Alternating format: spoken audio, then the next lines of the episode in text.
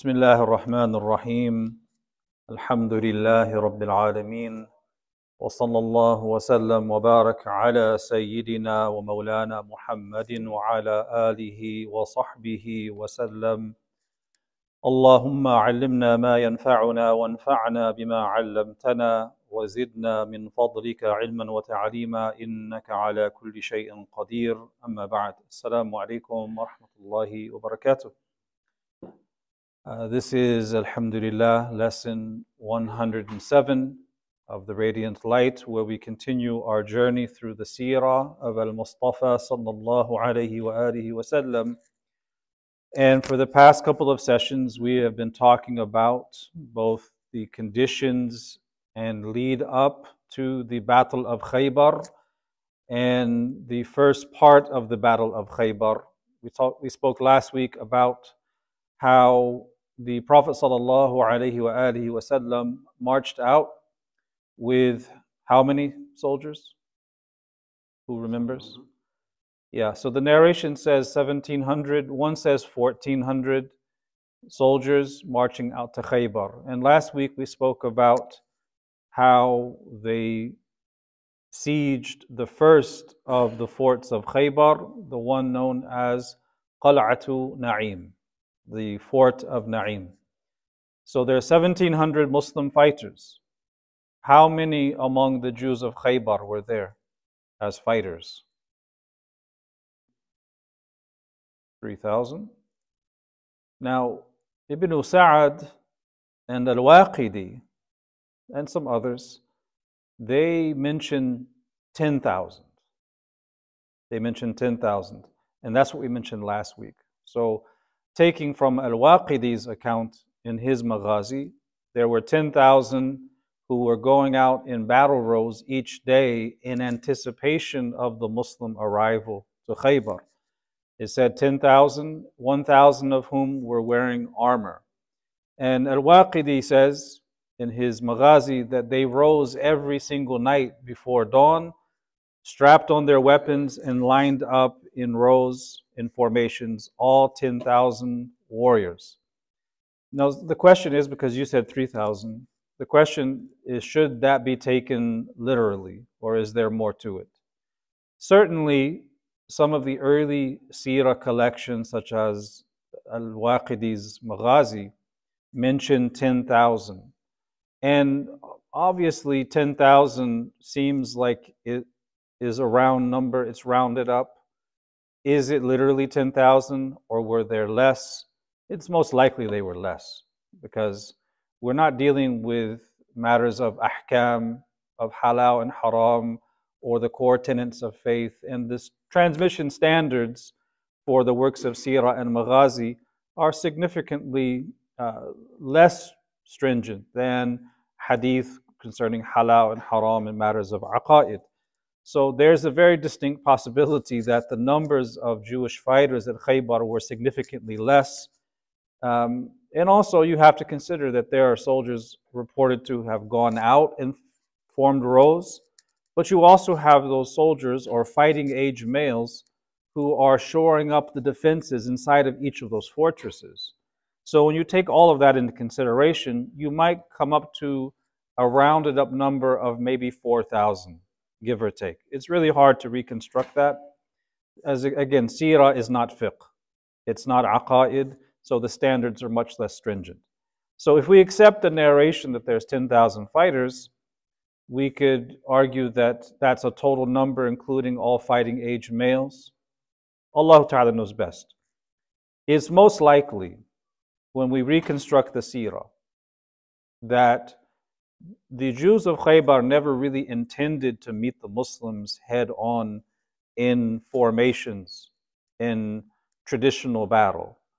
We can assume from the reports that, number one, they didn't think that the Muslims would arrive and that they would have to defend their fortresses the way they did, number one.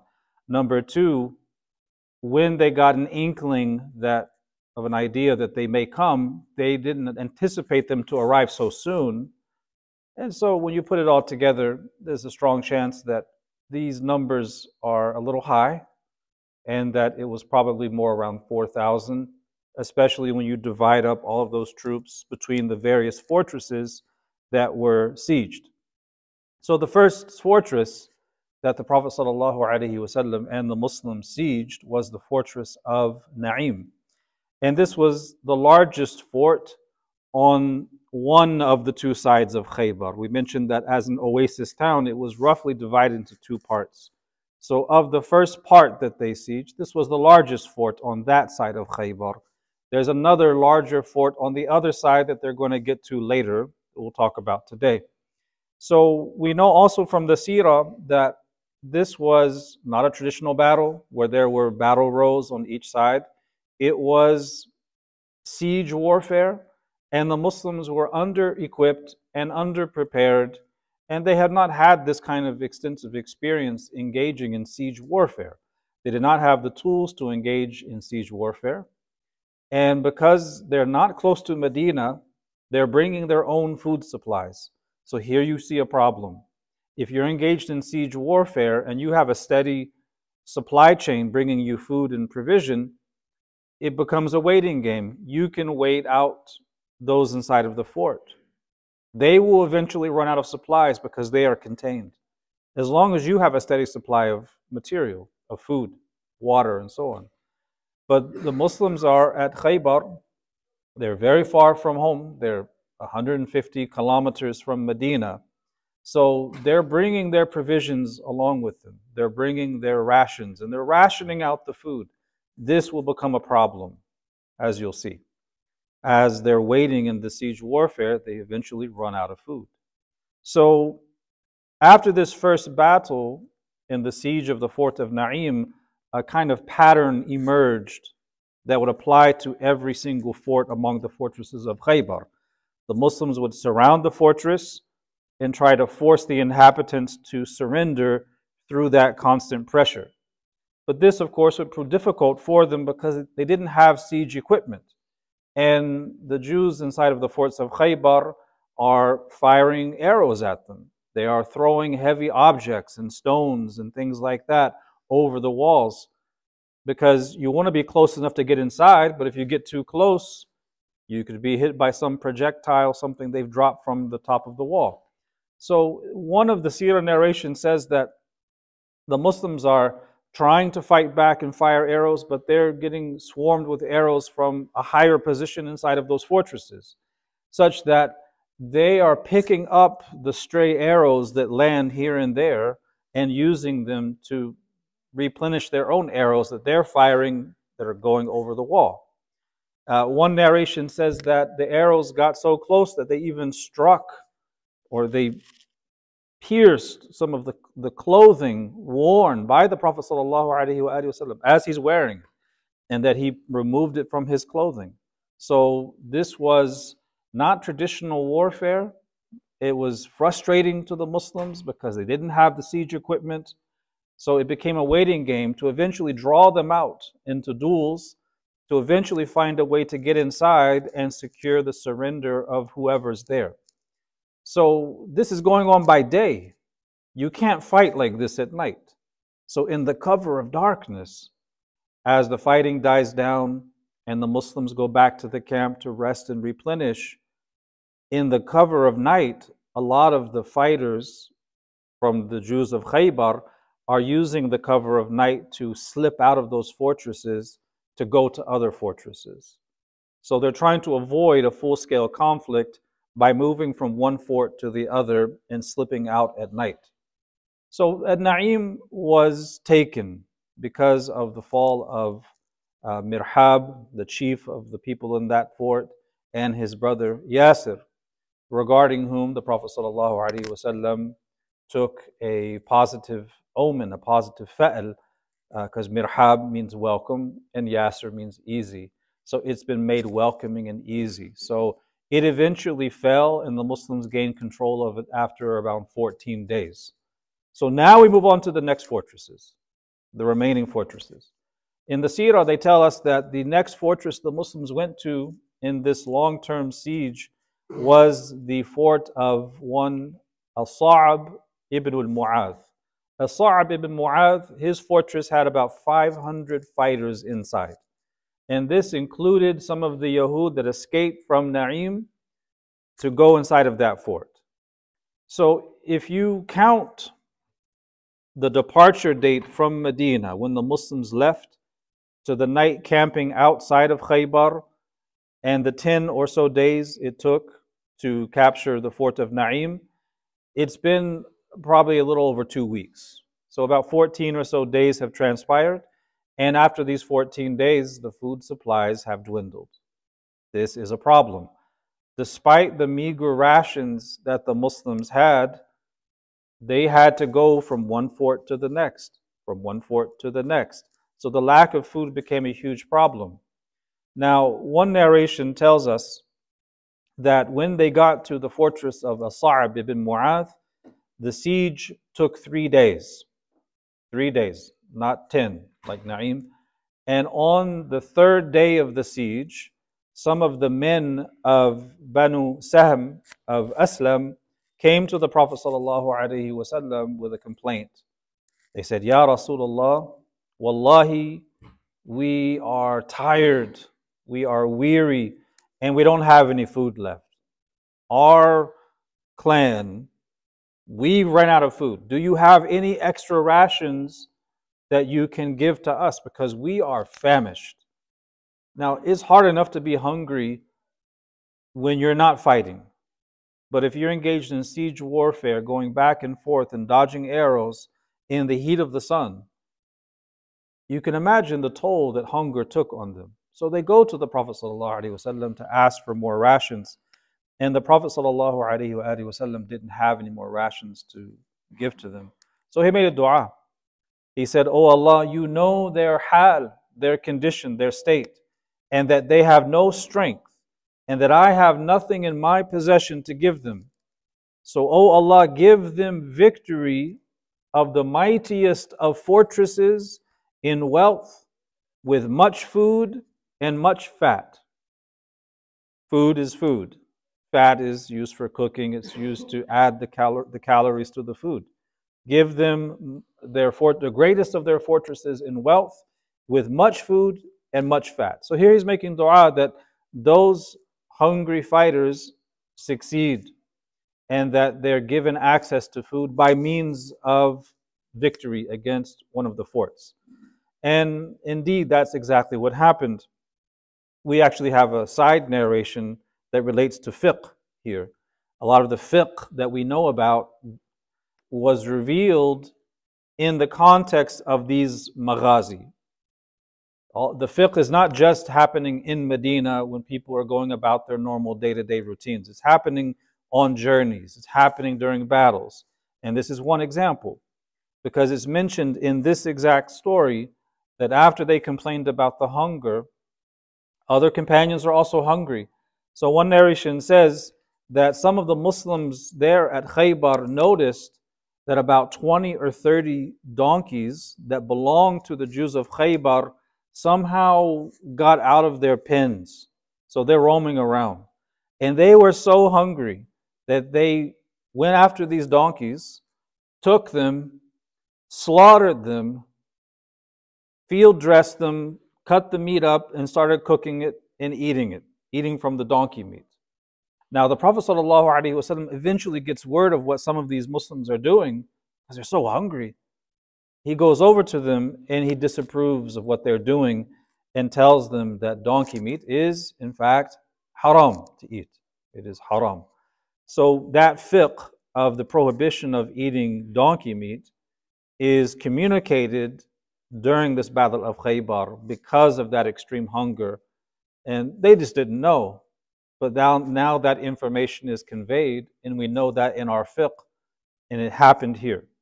So on the third day of the Muslims sieging this fort of Sa'ab ibn Mu'adh, on the third day, it was taken before Maghrib time. Eventually they succeeded. And when they got inside of the fort, when it was finally open, the Muslims go inside and what do they find? They find massive quantities of grain and fat, animal fat, and lots and lots of barley. So now they have food. So it had the most food stores of any other fort in all of Khaybar. And the companions of the Prophet ﷺ ate from the food storage in this fort for the duration of the battle. Now they have replenishment. Now they have more energy. Now they can continue with the fight, energized, hydrated, nourished, and ready to go. Now, when they got inside, in addition to finding lots of barley and lots of animal fat, they found some other things. They found siege equipment, the kind of equipment and tools you would need to successfully siege a compound. What did they find exactly? Well, the Sirah tells us that they found a disassembled mangonel. that's a fancy word. That's not really a fancy word, it's just an old word for a kind of weapon that no one uses anymore. A mangonel, you're familiar with the term catapult. What is the difference between a catapult and a mangonel? They're very similar, except that the mangonel doesn't have the torsion that you have with a catapult. The manjaniq, because uh, someone had asked last week, the manjaniq would not be used till way later. But this type of siege equipment was used. Now, the mangonel doesn't have the torsion of a catapult. It's typically much smaller. And the advantage of the mangonel is that uh, because of the way it's constructed, it uses a lot of manpower and not the torsion. Uh, and also, it enables you to reload it very quickly compared to a catapult. With a catapult, you have to put this large boulder in, you have to pull it back, you have to get it to lock, you have to set it up. It takes a lot of preparatory work before you can even fire one rock. And then once it's fired, you got to start that process all over again. In many ways, you can probably compare it to the, the difference between a regular bow and arrow and a crossbow, right? The bow and arrow, you can fire as many shots as you can load. So you load in one arrow, you put it inside, you draw, you release, you pull out another one from your quiver and do it again. It's really as fast as you can draw. And it's lighter. Meanwhile, a crossbow requires some bodily strength. It takes time to lock the arrow in and pull it back and get it to lock and then aim and fire. So the process requires more strength and it takes a little bit longer to do, even though it's more powerful. It's more powerful for that reason. The counterpoint is that it takes more time to get more to get another one loaded. Similar, the mangonel. They were able to use this now. They also found some leather covered siege weapons, things that could shield from falling objects and stuff like that. And these will soon come in handy at the Battle of Khaybar. So, three days after sieging that fort, the fort of Sa'b ibn Mu'adh, they get inside and they find all this equipment. They now move on to the next fort, which is known as the Qal'a of Az-Zubayr. Qal'at Az-Zubayr, or the fort of Az-Zubayr, was another of these forts. Any of the survivors of the siege at Sa'b ibn Mu'adh's fort managed to scurry away and seek shelter inside of this fort. So it became, I wouldn't say it's exactly like whack a mole, but they're not putting up stiff resistance to the point where when it's open they fight to the death. No, they, they try to escape in the melee and then they get to the next fort. So they're in this fort now. Now this fort, the fort of Qal'a Zubayr, it's on top of a hill relative to the other forts in Khaybar. It's on top of a hill. So now you have two problems. You have number one, it's a fort again. Number two, it's on top of a hill. So they also have that advantage of the higher ground. And the Muslims laid siege to this fort like the previous one. And like the previous one, it took them three days. So during this siege, the third siege, we have an incident. There was a Jewish man named Ghazal. And he came to the Prophet ﷺ and said, Ya Abul Qasim, that was the kunya of the Prophet ﷺ, will you give me a guarantee of safety? Aman. If I direct you to that which will give you victory over the people here and will send you to the people of Ashaq. So it's another sub clan. The people of Ashaq are overwhelmed in fear of you. So he's giving him an offer. If you give me protection, a guarantee of my own safety, I will tell you how you can get the advantage over them and succeed. The Prophet ﷺ agrees and gives him this guarantee of protection. And this Jewish man, Ghazal, says to him, If you lay siege to Qal'atu Zubayr for an entire month, it will not trouble them whatsoever. It will be no problem to them whatsoever, even if you did it for a full month. Why? He said, because they have underground cisterns, underground uh, water supply, and they go outside at night and they drink from that and they bring it back. So they have a water supply that's close by. He says, they go out at night, they fetch water, and then they return to the fort and they spend the rest of the day shielding themselves from you. If you were to cut off their water supply, they would have no choice but to surrender. So here is the solution. He's telling him very clearly because they have food inside, we presume that the only thing they need to get from the outside is water. And that water is not far from the fort at all. They sneak out at night, they go through the cut, as we say, and they get the water. They come back at night, and no one's the wiser. So they could continue doing this for as long as they want. He said, if you cut off that water supply, they will be forced to surrender. So what did he do? He tells him that they don't have an internal water supply, so they have to go out. So if you cut it off, they have no choice but to surrender. And so the Prophet ﷺ does exactly that he goes to the water supply near the fort and he has the Muslims build a dam. So this means that the water is no longer reaching those cisterns, those bodies of water from which they collect at night. And once they discover this, they have no access to water, they are forced to surrender. And so they surrendered. They didn't even put up a fight. They knew that there was no chance. So they surrendered. So what would have been one month or more became three days before the Muslims were able to uh, conquer that fort. So now, remember, the Jewish man said to him that after this fort, you have these other people, this other clan of the people of Khaybar known as Shaq. He said about them, they're overwhelmed in fear of you. You won't really have a problem with them because they're very, very scared. So now they're going to those fortresses the fortresses that are manned by the people of that sub-clan known as Shaq. And they have multiple fortresses that are belonging to that clan. The, fort, the first of those fortresses was known as Qal'atu Ubay, the fortress of Ubay. And the Sirah accounts mention that when they were able to engage in fighting with those fighters held up inside, when they would come out, the fighting was fierce and there were several duels. But in the course of these fights, these duels, they lost them all, and the Muslims were able to gain entrance into the fortress. So it wasn't much of a fight, although there were some fierce duels before they got inside. It wasn't a huge resistance.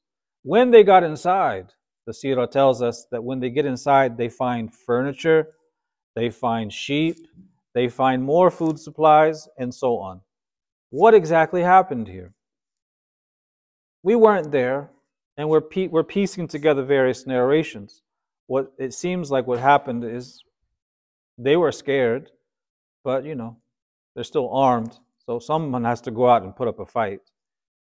The duels occur, they lose these duels, and the men inside beat a hasty retreat after their men were cut down in the duels. So there was nothing, there was not much of a fight going on inside of the fortress once the Muslims entered. So they managed to go out. We could assume they're coming, they're leaving from another entrance, another area. They beat a hasty retreat. The Muslims are not trying to wipe out the people. They're just trying to gain control over everything. So after this, they go on to the next fort. The next fort was Qal'atu Nizar, the fort of Nizar. And the Sirah works tell us that this fortress was very heavily fortified. And it is said that the Jews on this side of Khaybar, where this fortress is located, were the strongest and the fiercest and the most skilled of all of them in the arts of fighting. So this means that they're shooting lots of arrows, even more than the others. They're putting up a stiffer resistance. They're throwing things over the fortress to strike the Muslims who are outside. And this is exactly where the arrow goes through the clothing of the Prophet. ﷺ. It was at this fort, the fort of Nizar. So they're putting up a stiff fight. And at this point, we have the narration which draws a comparison between Khaybar and Badr, a similarity. Because as the Muslims are outside of this fort, dealing with this fierce resistance now, the Prophet ﷺ, he takes a handful of pebbles and very similar to Badr, he tosses them. Not at the faces of those who are hundreds of yards away, but towards the fortress itself. Very similar to Badr. وَمَا رَمَيْتَ إِذْ رَمَيْتَ وَلَكِنَّ اللَّهَ رَمَى Because when he threw those pebbles at the fort, the walls of the fortress began to shake. But that wasn't enough to get them to surrender. Now, the Prophet ﷺ and the Muslims use another strategy. Remember at the fort of Sa'ab ibn Mu'adh, in addition to the food, they also found the siege equipment. Now they're going to use the siege equipment to try to open the fort.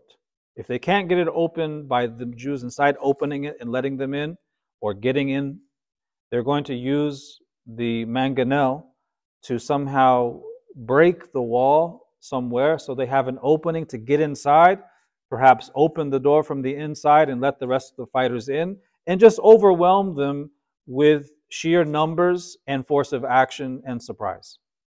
So they assembled this mangonel because it wasn't put together when they captured it. They put it together, and so now they have the means of doing siege warfare. They begin to lob stones at the wall of the fort. We don't know exactly how large the stones were, but when you look at mangonels across history, look at the images, you see that the stones are not that massive you could say 20 to 40, maybe 50 pounds per stone. It depends on the size of the mangonel, of course, and how many men are manning it because it requires manpower. But they're using the mangonel and they're tossing stones at the wall of the fort. And as they continue to lob stones at the fort, it creates a crack in, in the foundation. And when that crack, it eventually opens, and the Muslims are able to break their way inside and get inside of this fort. So, again, there's fighters inside of this fort.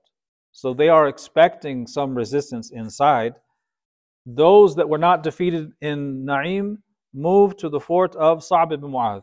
Those who were able to escape that fort went to uh, the other fort, and now they're here at Nizar fort. So they get inside, and what do you think happened? Do you think that they put up a stiff resistance inside of the fort? Or do you think that, like the other times, they also beat a hasty retreat and got out of the fort? What do you think happened? Hmm? The second option, you are correct. They are, you are correct. They leave and they go to another set of fortresses belonging to an area called Katiba.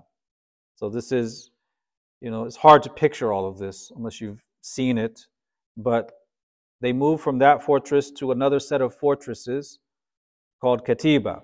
There at Katiba, on that second side of Khaybar, you have three fortresses. You have Qamus, you have Watih, and you have Sulalim. Three fortresses. Qamus, Watih, and Sulalim. Of these three fortresses that they go to, the strongest of these three was known as Qamus. That was the strongest. The Prophet ﷺ and the companions marched to that fort. Now they're outside of the fort of, of Qamus and they lay, lay siege to it. This siege, if you go back, the, one was three days, another was three days, one was about 10 days. The siege of the Qamus fort took 20 days. It was a formidable fortress. It was the strongest of their fortresses. It took 20 days. And the details are very scant about how exactly Allah gave them the opening to conquer that fort. But they do tell us that Allah gave victory to the Muslims after 20 days at the hands of Sayyidina Ali radiallahu anhu. He was able to break through, get inside, and end the siege victoriously. Inside of this fort, there is a person. There is a young lady. And her name was Safiya bint Huyay. And her story we'll tell, tell next week. It's a very interesting and amazing story. It's quite a long story, but she is inside of this fortress. She was taken captive while inside of this fortress. So the Muslims are now rested, they're well fed, and they're having success after success. It takes some three days, it takes others 20 days, but it's going pretty well. And the Jews in these fortresses, the ones that are in the ones on the other side and the ones that scattered, they all realize that after all of these days, now more than a month, no help is coming. The allies of Ghatafan, you know, messages were sent. They got the messages, but we know they turned back. They now realize no help is coming. So now they are effectively locked inside of their own fortresses. They've imprisoned themselves. So there's, there's only one solution here. That solution is surrender. That's the only solution. So after the Muslims were able to get inside of the strongest of their forts on the second side of Khaybar, the fort of Qamus. They now turned their attention to the fort of Watih and Sulalim. These were the last two to be captured. If these two are captured, it's done, it's over. They went to these two fortresses and they sieged them, and the siege lasted there 14 days and no one was able to come outside of the forts this time. And at the end, the Prophet ﷺ thought about using the mangonel again, but he realized there was no need because the Jews inside of these forts realized that it's game over, this is a lost cause. And finally, after all of these days, they decided that they were going to discuss terms of surrender discuss the terms of their willing surrender. So that's really the Battle of Khaybar. Now, there is some discussion among the scholars of Sirah, both among the early generations and latter uh, scholars, about the nature of this ghazwa. Do we consider it a fath in the sense that the Muslims conquered the people of Khaybar? Or do we look at it as a surrender? What is the nature of the victory, conquest or surrender? Now, we can say with certainty that it was not a victory in the ordinary sense of the word, where you have two sides lined up against each other, and one side defeats the other side militarily, reducing their ability to fight. It clearly wasn't that kind of a victory because they're moving around. They're not really putting up uh, such a fierce battle that it can be compared to uh, formation classical warfare. Um, despite the occasional ferocity of the duels and the fights outside of these forts, we see in the Sirah that the casualties weren't actually that great. Right? We have, for example, Ibn Hisham, uh, he mentions that of the fighters of the Yahud of Khaybar, the casualties were 93 warriors. 93 out of 4,000 at the lowest number, 93. And on the Muslim side, we have 15 to 17 people were slain in battle. So, in the big picture, it wasn't such a large battle that had heavy casualties on either side. Now, despite the actual figures, when you go into the books of Sirah, such as Ibn Hisham, Waqidi, Ibn Sa'ad, and others, you find them saying things uh, that give you the impression that it was a massive battle and there were massive casualties suffered on both sides. Sometimes there is this mubalagha, there's a, a kind of hyperbole used in describing the outcomes of these battles. Uh, Ibn Sa'ad, for instance, he mentions in his tabaqat that it was the fiercest combat. They killed a large number of companions, and, they, and the Muslim side also killed a large number of them. It's relative, isn't it? I mean, 93 is not a small number, but it's not even, I, I don't, I can't do the math in my head right now, but if you, if you say 10,000, 93 out of 10,000, or 93 out of 4,000 or 5,000, it's not a large number for a battle. And for the Muslim side to lose 15 out of 1,700, that's still not a huge number that would warrant saying that the Muslims suffered large casualties. So you do come across this mubalagha, this hyperbole at times in the books of Sirah, also in Tarajim. It is an issue, and you just have to be aware that uh, we don't take everything 100% literally. They say 10,000, kathir, it's a lot. Uh, not literally 10,000, you know, in an actual head count. So ultimately, we would say that Khaybar was a conquest, but it ended with the Jews of Khaybar surrendering. And we say that because had the Yahud of Khaybar wished to surrender at the very beginning, they could have done so. They could have negotiated the terms of surrender without any fighting whatsoever. The fact that they armed themselves, the fact that they put men outside in battle formations for some of those days before the Muslims arrived, the fact that they put up resistance coming out and fighting in duels, the fact that they're retreating and going to this one and firing from it for days on end indicates that yes, they are putting up a fight. So it is a ghazwa. It wasn't just a surrender from the very beginning, but it was a conquest that was ultimately attained by their willing surrender at the very end. It was basically their final option. So now we come to the part where there's a peace treaty, there's the terms of surrender being discussed. And this is important in connection to the story of Safiya and other developments. So you remember one of the chiefs of the Yahud of Khaybar, Kinana ibn Abi Huqayq. He is the one who sent out the group of his people to go talk to the tribe of Ghatafan to ask for their allegiance and support to join them in fighting the Muslims. Well, he's the one who sent that letter out. He was the one in the surrender who sent out the message asking to negotiate the terms. And so they agreed upon a truce, and they agreed that they will all collectively leave Khaybar in exile. Just like Banu Nadir was exiled, just like uh, Banu Qaynuqa was exiled. From Khaybar, they're agreeing that they will self exile that was a part of the terms.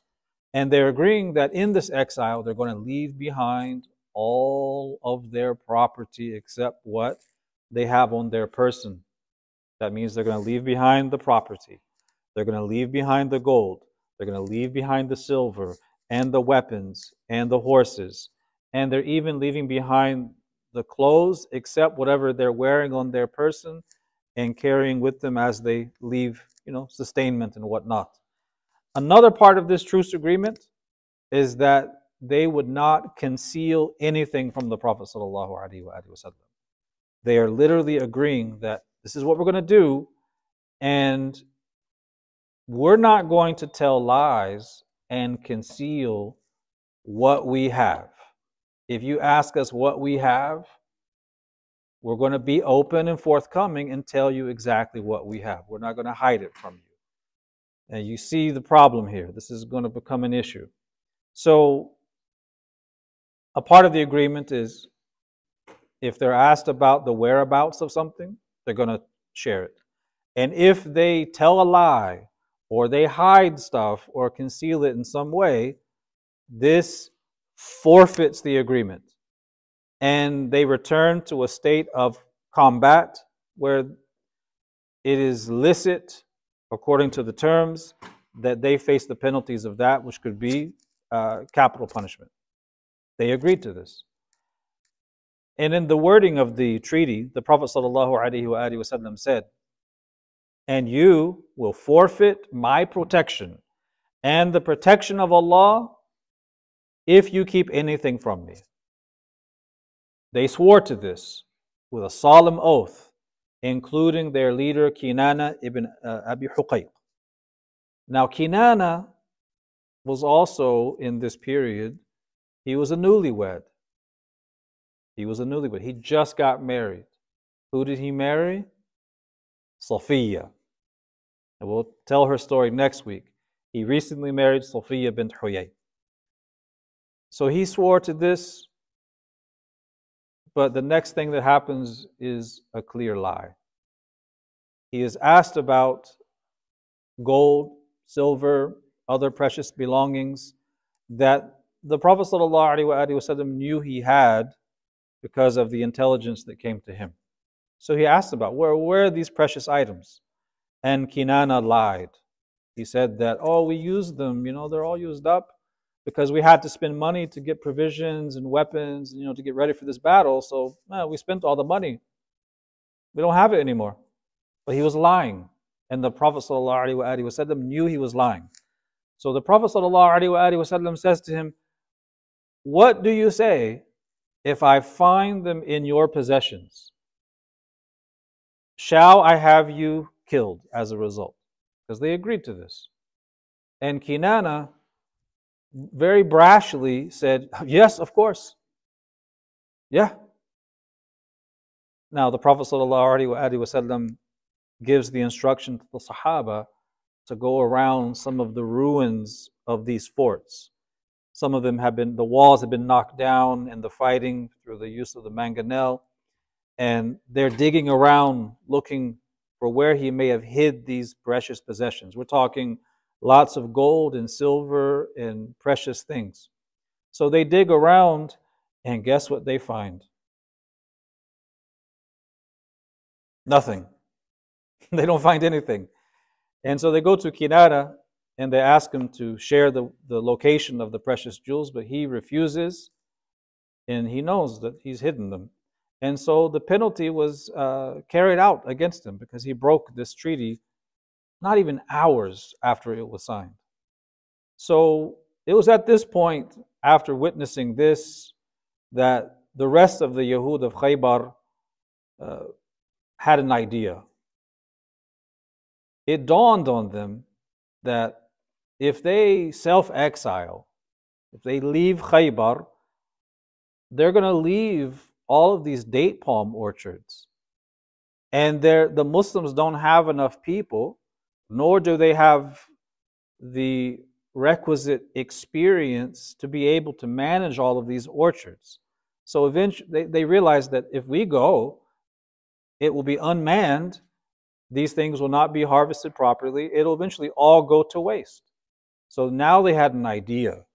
They go to the Prophet ﷺ and they ask him for permission to remain so they can work on the land and just keep half of the crop yields.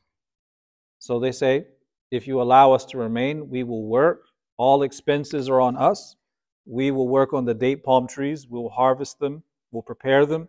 And in a yearly yield, we'll keep 50% for ourselves but we give you the other 50% with no additional cost. And so the Prophet ﷺ agreed to this. They said, Let us remain, let us take care of its crops. We have more experience in it than all of you, and we're more capable in keeping it thriving. And he agreed to this, and because he knew that he did not have enough Muslims to dedicate 1,000 plus people to full time work on these date palm plantations nor do they do the majority of the Muslims have that kind of experience. Yes, the people of Medina among them have that experience, but not enough to really do it adequately in such large numbers in Khaybar. So they agreed to keep this uh, 50% of the crop yield yearly in return for allowing them to remain.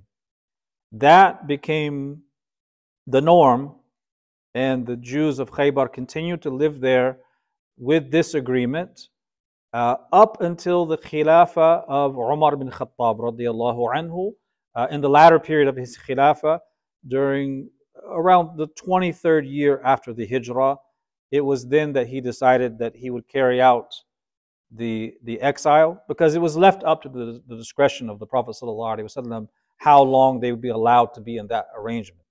So he, as the Khalifa, determined that, well, now we have so many Muslims from everywhere, there's enough people, there's enough experience, we don't need to have this arrangement anymore. And so he carried out that part of the deal, which is that at a time of their choosing, they could end this agreement and they would have to go. And so he exiled them to this place called Tayma and Ariha. So, what this meant was that if you use modern terms, you know, you have the GDP of a country, the gross domestic product. Imagine if you have a a quote unquote third world country, uh, all of a sudden, overnight, their GDP equals that of a first world country or close to it. That's kind of what happened. Because now that 50% of the crop yield of this massive oasis town of Khaybar is coming to the Muslims, that means that now, year after year, there's a constant influx of massive amounts of wealth. Because remember, dates are not just for eating, they're for selling. You sell them, you barter them for other things. So dates are like money, they're like dollars. So imagine if you have this large oasis town that specializes in producing dates, sending 50% of their yield to you yearly.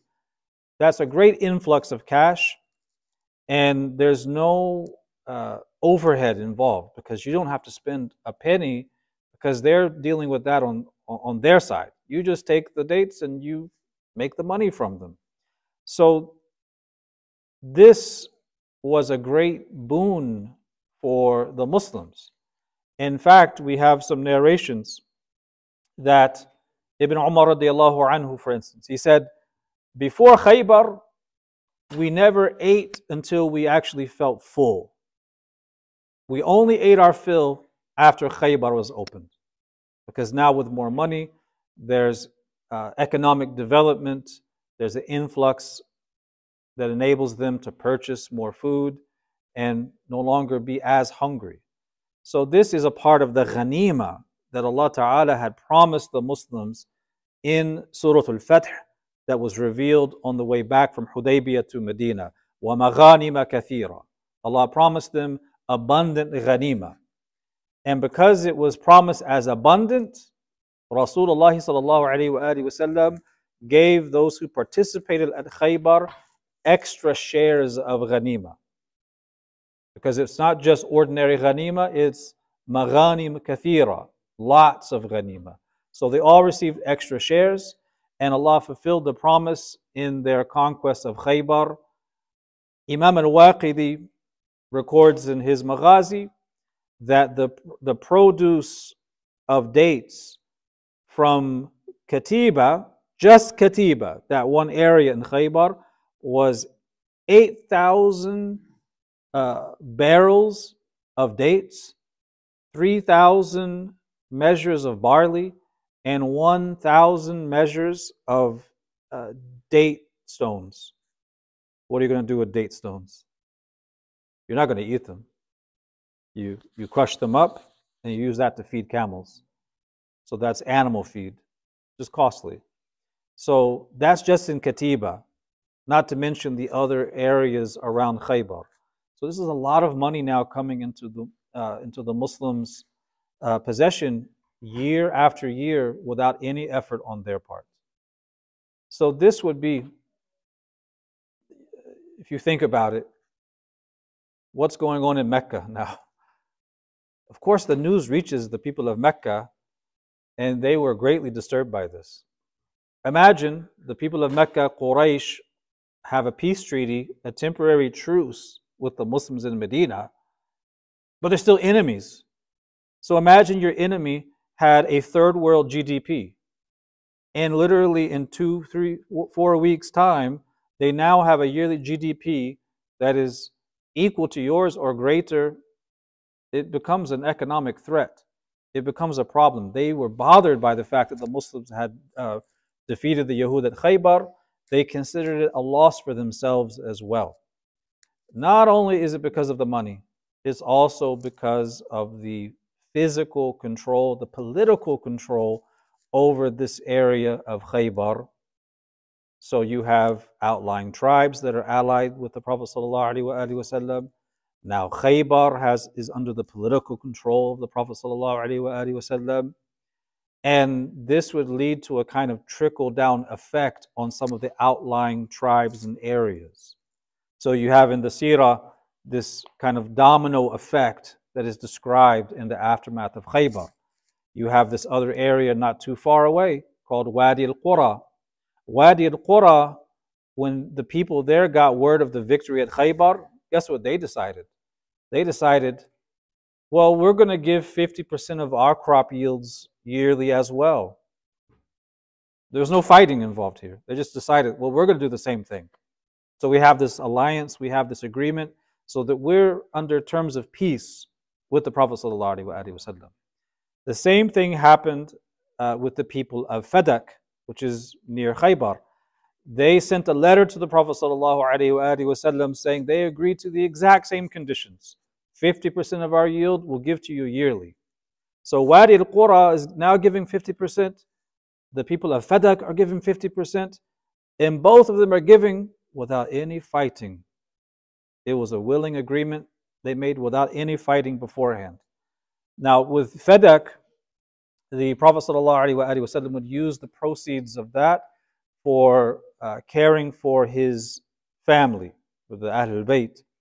That was from the proceeds of Fadak. So, this victory at Khaybar is very different from the victories Allah gave them at uh, Khandaq, very different from the outcome of Uhud, very different from the victory Allah gave them at Badr because it was through siege warfare, it ended with surrender, and its aftermath brought this great influx of wealth. In fact, with the exception of Hunain, the greatest amount of ghanima ever received by the Muslims after battle was the Battle of Khaybar. It brought the most amount of wealth. And with that, as news spreads, we have some people who finally discover the means to return to Medina or to come back to the Arabian Peninsula. And those are the Muhajirun who had made hijrah to Habasha, to Abyssinia. So, inshallah, next week we're going to talk about their return.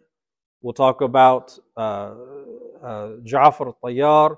We'll talk about some other people who made their way north to Medina, uh, Daws, Abu Huraira radiallahu anhu and his story, uh, the marriage to Safiya bint Huyay, and other details in the post Khaybar environment as we get further and further along. بإذن الله تعالى والله ورسوله أعلم وصلى الله وسلم على سيدنا محمد وعلى آله وصحبه وسلم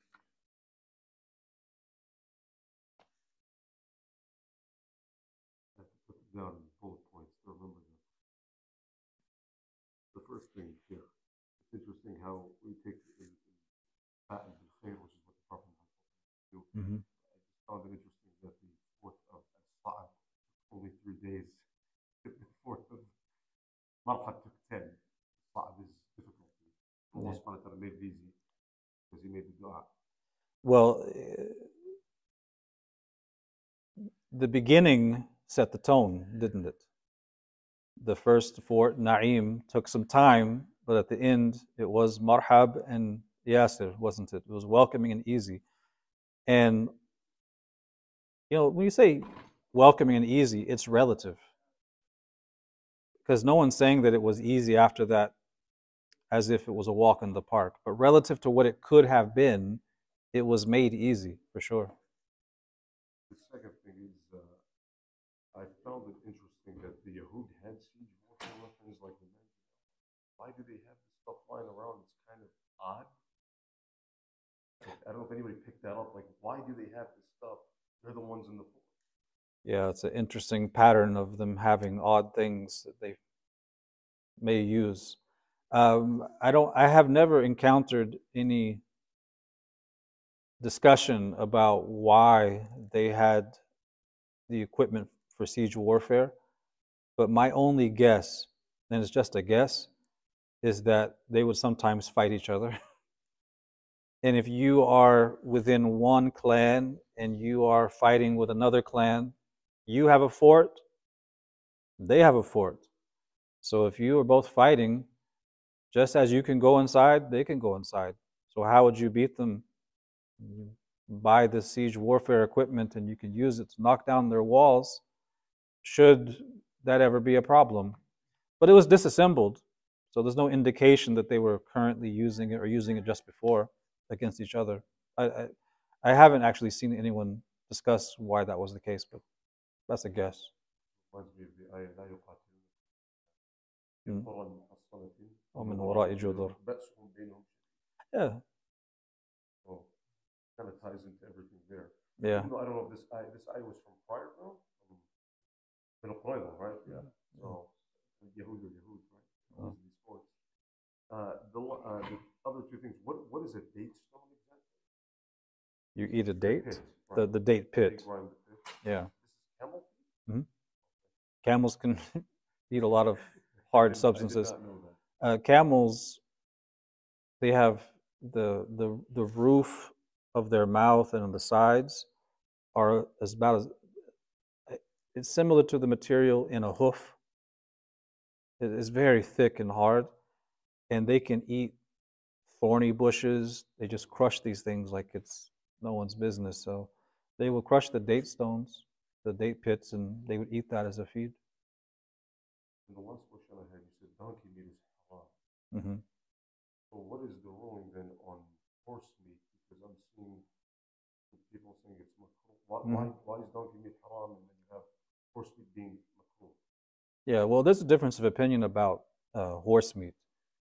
Um, in in the school of Imam Malik, uh, horse meat, like donkey meat and mule meat, is haram uh, because according to Imam Malik and in his usul, Allah Subhanahu wa Taala mentions by way of restriction, by hasr, the usages of the horses, mules, and donkey. لِتَرْكَبُوا وَزِينَ That you ride them and for adornment. So he understood that to be a, a hasr, a kind of restriction, that they're only to be used for that purpose. Ergo, you cannot eat them, right? Uh, in the in the Hanafi school, there's there's two views about that uh, on eating horse meat. Um, I think we did, we discussed it in the Fardain, didn't we? Yeah. Um, if I'm not mistaken, uh, I think it is the view of Imam Muhammad bin Hassan Shaybani that uh, allows it.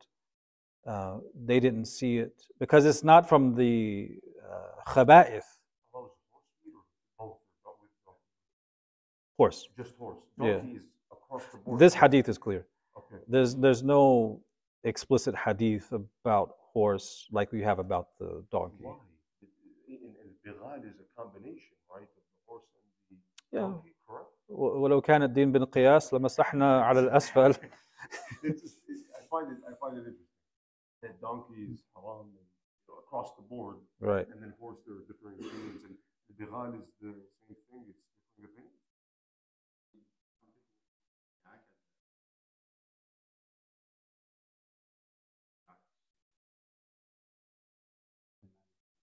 opinions. Yak, yak is not mentioned even if it is a riding animal. Yeah, I mean, in the Maliki school, it's probably the most uh, permissive when it comes to what you can eat among these creatures. Although in the school, eating donkey meat is haram, uh, as well as horses. Uh,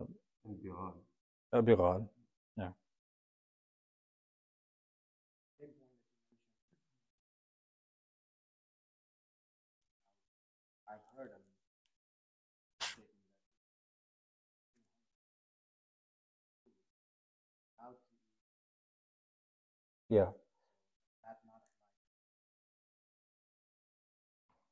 Yeah, because the so there's there's the principle uh, أن ضرورة تقدر بقدرها. You have to measure necessity according to its its level. So this is not at the level of a legitimate fear of loss of life. It was just the pains of hunger, right? And it would not have been a legitimizing. There were probably other sources of food, just not enough to really feel super nourishing, right? Exactly, exactly. Yeah.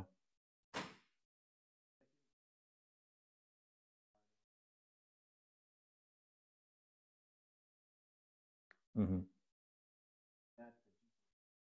This is before the ayat of jizya. Uh, in, you know, in a sense, but the actual jizya, the actual tax of the jizya is significantly lower than what they were giving. So this is a, this was a temporary agreement they made, and the discretion was left to the Prophet ﷺ and then his khulafa after him for how long that agreement will remain. And that's why when Omar realized that there's no longer a need to keep this arrangement, he carried out what was the ultimate objective of that, which was to exile them, because there's no longer a need for them to serve that purpose, since there are so many more Muslims now that numerically it was easy to uh, give them that position, and experientially you had enough people with that knowledge of how to do it.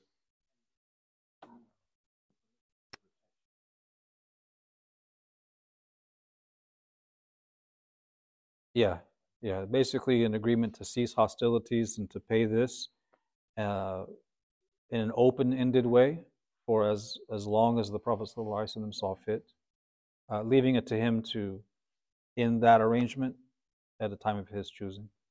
They went back, so they went back to their forts essentially at that time. Yeah, they went back to where they were. Yeah, and this carried on. So this is what year? This is year seven.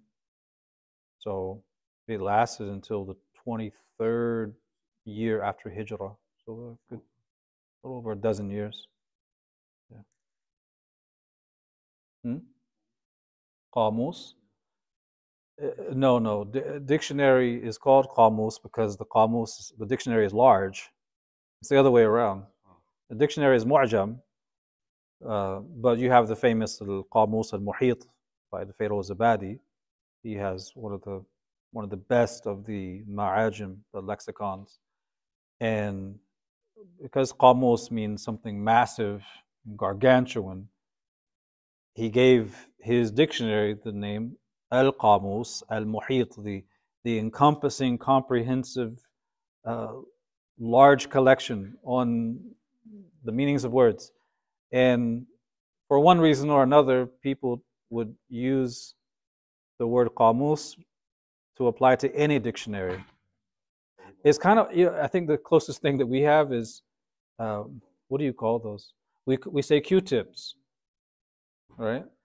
Even if the brand is not, Q-tip is a brand. It's, it's not a name. We use a Kleenex.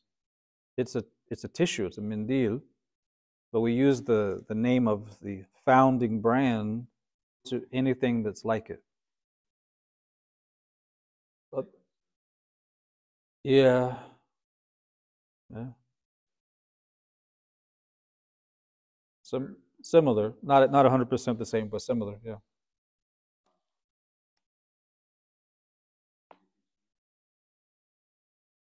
Is it big?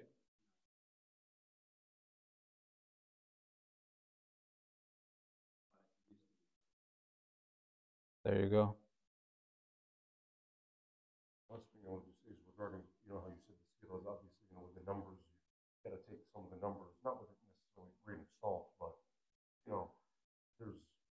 no absolute indication, let's say it's 10,000 versus 4,000, uh, because uh, uh, uh, Sheikh, I know he was speaking, he mentioned something very, very unfounded, astute regarding uh, the ayah, uh, يود أحدهم لو ألف سنة.